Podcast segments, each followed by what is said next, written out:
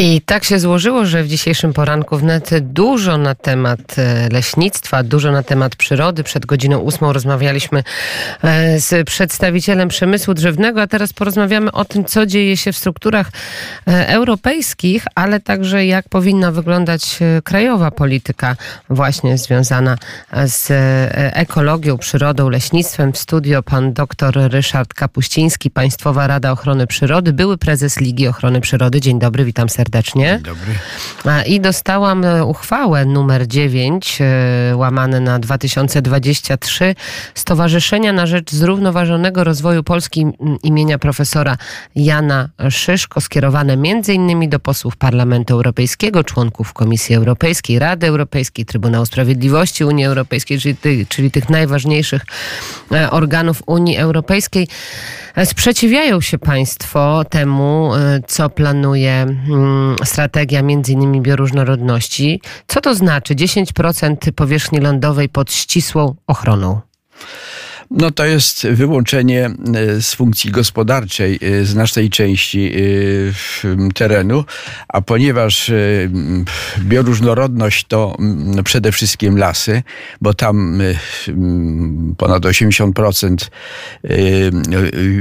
różnych gatunków objętych ochroną znajduje się właśnie w lasach. I to jest właśnie to niebezpieczeństwo, że jeśli zostanie znaczna część, to jest około 1 trzecia lasów byłaby wyłączona wyłączona e, z funkcji gospodarczej, to jest to bardzo poważne zagrożenie dla e, tych właśnie funkcji gospodarczych e, lasu. I tu stąd może i przemysł drzewny jest zaniepokojony, ale również i leśnicy, którzy zdają sobie sprawę, że jeśli zwiększymy ochronę na znacznej części powierzchni, to gdzieś będzie musiało być zwiększone pozyskanie drewna, żeby zaspokoić potrzeby społeczne, gospodarcze kraju. I to właśnie jest e, no, pewne zagrożenie i, i o tym zagrożeniu właśnie mówi e, uchwała Stowarzyszenia na Rzecz Zrównoważonego Rozwoju Polski, ale również podobnej treści wystąpienie do tych instytucji, które pani wymieniła, e, podjęło środowisko przedstawicieli nauk przyrodniczych, technicznych. Byłem jednym z inicjatorów właśnie tego, tego listu. W, tym, w tej uchwale możemy przeczytać, że te wszystkie działania mają podtekst polityczny, chociaż odbywają się mm, pod hasłami troski o przyrodę i dobro człowieka. Co to znaczy ten podtekst polityczny? To znaczy, widzi pani, e, bardzo mocne e, oddziaływanie na decydentów mają środowiska organizacji pozarządowych, tak zwanych ekologicznych, bo z ekologią często nie mają wiele do czynienia. Natomiast ma to bezpośredni wpływ na konkurencyjność naszej gospodarki, bo trzeba pamiętać, że Polska jest pierwszym producentem i eksporterem mebli w Europie i czwartym na świecie. Więc jeśli będzie no, ograniczenie możliwości pozyskania drewna na obecnym poziomie, to oczywiście to odbije się na naszej gospodarce, a zyskają na tym ci, którzy konkurują z nami w Europie, jeśli chodzi Ale o tę oni chyba już, y, panie doktorze, wygrywają, bo możemy przeczytać w piśmie, które jest skierowane do premiera Mateusza Morawieckiego z y, przedwczoraj, z 31 lipca, że obecnie mamy najdroższe drewno w Europie, Polacy, że y, te ceny poszybowały o 40% w górę w porównaniu z rokiem poprzednim, że polskie drewno staje się niekonkurencyjne, mimo że jako jedyni w Europie dysponujemy lasami, które w większości są własnością Skarbu Państwa. To co się dzieje z lasami państwowymi? Jeśli chodzi o tą stronę skoki? ekonomiczną, e, nie chciałbym tutaj e, wypowiadać się mm, no, jakby tak e, już precyzyjnie. Natomiast nie ulega wątpliwości, że pula drewna, jaka jest do dyspozycji na rynku wynika z możliwości i, i, określonych w planach urządzenia wielkości pozyskania drewna, więc jest to określona pula, ograniczona oczywiście. Tak, tylko że to drewno trafia na rynki zagraniczne przez pośredników i polskie przedsiębiorstwa, które zajmują się przemysłem drzewnym, no, zamykane są, tysiące miejsc pracy znikają w Polsce, więc trochę nie widzę korelacji. Z jednej strony świetnie, że mamy te lasy państwowe, a z drugiej strony polscy przedsiębiorcy zupełnie na tym nie korzystają, jak możemy no, czytać. Przedsiębiorcy oczywiście mają tutaj swoje racje, ale mają też e, no, i określoną politykę, jak widać, e, bo to jest też pewna presja. No, na... zamykane są zakłady, zmniejszają tak, tydzień oczywiście, bo my więcej, wie, rozumiem, że więcej drewna sprzedać nie można, natomiast drewno, które jest do zagospodarowania, no, system sprzedaży drewna to nie jest akurat moja w tej chwili dziedzina, bo ja byłem pracownikiem przez wiele lat, pracownikiem lasów państwowych, więc e, nie chciałbym się wypowiadać tutaj, jeśli chodzi o sprawy e, handlu drewnem. Natomiast nie ulega wątpliwości, że e, drewna Polska bezpośrednio jako lasy państwowe nie sprzedają za granicę, natomiast kupują to podmioty krajowe, które tak. oczywiście sprzedają. No ale też widać nie jest aż tak drogie, jeśli im się opłaca jeszcze sprzedać, jeszcze na tym zarobią, bo nie rozumiem, żeby mogli sprzedawać e, no, poniżej ceny, To, że za dużo jaką drożej kupili. właśnie sprzedają do Niemiec. Czy no więc indziej. właśnie, więc z tego wniosek, że nasze drewno e, w tej sytuacji nie jest aż tak drogie, bo jest konkurencyjne, jeżeli sprzedają drożej e, na zewnątrz. No, ale ja ale... myślę, że to nie jest jakby mhm.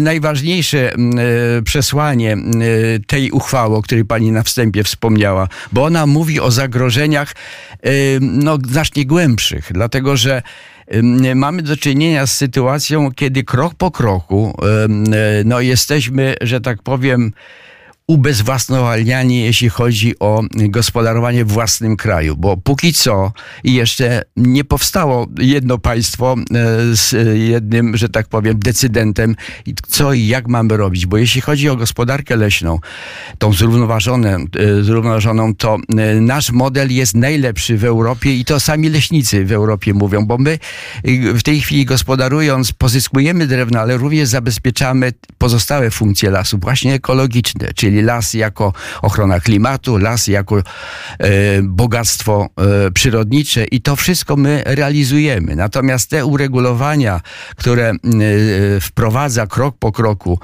Unia Europejska, no nie do końca są przemyślane. No nie do końca są przemyślane, ale rozumiem, że są już potwierdzone, bo mówimy o tych 10% pod ochroną ścisłą strategii leśnej do 2030 roku, czyli my w końcu przez najbliższe 7 lat mamy 6,5 roku de facto wykonać ten plan. Tak, ale jak, jak pani, to, to jest? To jest wszystko na tej zasadzie, zresztą tak funkcjonuje niestety Unia, że jest e, dyktat z jednej strony, a z drugiej strony uznaniowość. To znaczy, że pewne rzeczy są już e, zarysowane, jak mają wyglądać, ale jeszcze nie doprecyzowane i okazuje się, poszczególne kraje będą mogły e, tutaj mieć pewne odstępstwa, e, pewne poluzowanie, że tak powiem, a gdzie indziej dok, dokręcona śruba. Zresztą ostatnie rozporządzenie e, Parlamentu Europejskiego, jeśli chodzi o, o, o zachowanie zasobów przyrodniczych, to są kolejne ograniczenia, między innymi wyłączenie e, z e, gospodarki rolnej znacznych obszarów, między innymi przez e, przywrócenie torfowisk. To są przede wszystkim no, wyłączenia, jeśli chodzi o łąki, pastwiska, bo tam to są te tereny, które kiedyś były trochę osuszane. I to są właśnie te ograniczenia, które są bardzo niebezpieczne. Zresztą jedna z europosłanek zachwycona, że parlament jednak nie niewielką ilością głosów, ale przyjął tą, to rozporządzenie, powiedziała, no następny krok to hodowla zwierząt trafi do historii. No bo rzeczywiście na czym, yy, jaki dział najbardziej odczuje te zmiany? No przede wszystkim yy, rolnictwo i hodowla. Więc to są yy, zmiany bardzo drastyczne. Ale nie... panie doktorze, ja jeszcze bym chciała się dopytać, co to znaczy ta ścisła ochrona? Co to znaczy ścisła, ścisła ochrona? ochrona, pozostawienie przyrody samej sobie. Ale widzi pani, na czym polega, i tutaj nie do końca rozumiem ten pośpiech, jaki jest w Unii Europejskiej, bo te terminy, które są wyznaczane, to są e, szalone terminy. To jest nie do zrealizowania w tak krótkim czasie. I mimo tego e, w, e, w tych dokumentach czytamy między innymi, że trzeba będzie jeszcze rozpoznać, jaki jest stan lasów pierwotnych, czy lasów tak zwanych starodrzewi, bo, bo one mają wejść głównie do, do ochrony ścisłej. To jest nierozpoznane, a już się określa wskaźniki. Mało tego, nie ma definicji tych, tych pojęć do końca, czyli przyjętych wspólnie w Unii. Więc to jest, wszystko się to mieści w tak zwanym Zielonym Ładzie, ale w tym ładzie jednak więcej jest nieładu. Jak przyjrzymy się bliżej tym dokumentom, które są nieprawdopodobnie rozbudowane, często ze sobą sprzeczne, bo jeśli z jednej strony mówimy o tym, że drewno jest również surowcem energetycznym, bioenergetycznym, czyli będzie potrzebne do e, wykorzystania, ale z drugiej strony mamy pozostawiać dużo drewna nietkniętego, że tak powiem, właśnie na tych obszarach ochrony ścisłej, to jedno z drugim e, nie do końca, że tak powiem, tu współgra. E, państwo oczywiście też podnoszą i przypominają w tej uchwale sytuację w Puszczy Białowieskiej, która miała miejsce i że te regulacje właśnie, które mają być wprowadzone Mówimy oczywiście o strategii leśnej, o tej strategii bioróżnorodności, że może doprowadzić do takich e, sytuacji, jak tam właśnie na Podlasiu.